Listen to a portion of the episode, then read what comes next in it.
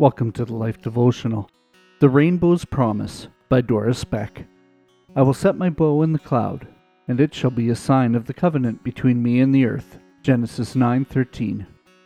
Have you ever caught yourself reading the Bible just so you can check it off your to-do list? I have to admit it sometimes happens to me. This year I am asking the Lord to stop me as I read so he can speak to me. And he is doing just that. For example, in Genesis, as I read the story of Noah building the ark, his message came clearly. There it was in Genesis 6 8. And Noah found favor in the eyes of the Lord. Even though God saw that the wickedness of man was great, verse 5, God showed his grace to Noah. In fact, there it was written in the margin, the word grace.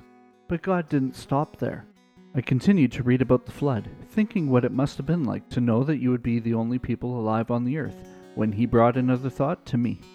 Genesis 8 21 and 22 states, I will never again curse the ground on account of man, for the intent of man's heart is evil, and I will never again destroy every living thing as I have done.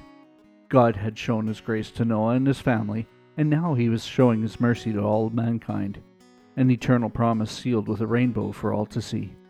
Now, when I look at a rainbow, I'm not just reminded of God's promise to Noah, I am reminded of God's grace and mercy that he showed back then and still shows to us today.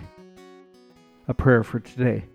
Dear Heavenly Father, thank you for the reminder that not only is the rainbow a sign of your promise and covenant with Noah, but it is also a wonderful reminder to us of your mercy and grace. Thank you for your provision for us that we might have relationship with you in spite of our sinful nature. Amen.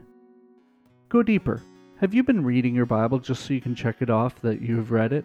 This week, slow down and listen. Ask God to stop you as you read and speak to your heart, revealing more about Himself to you.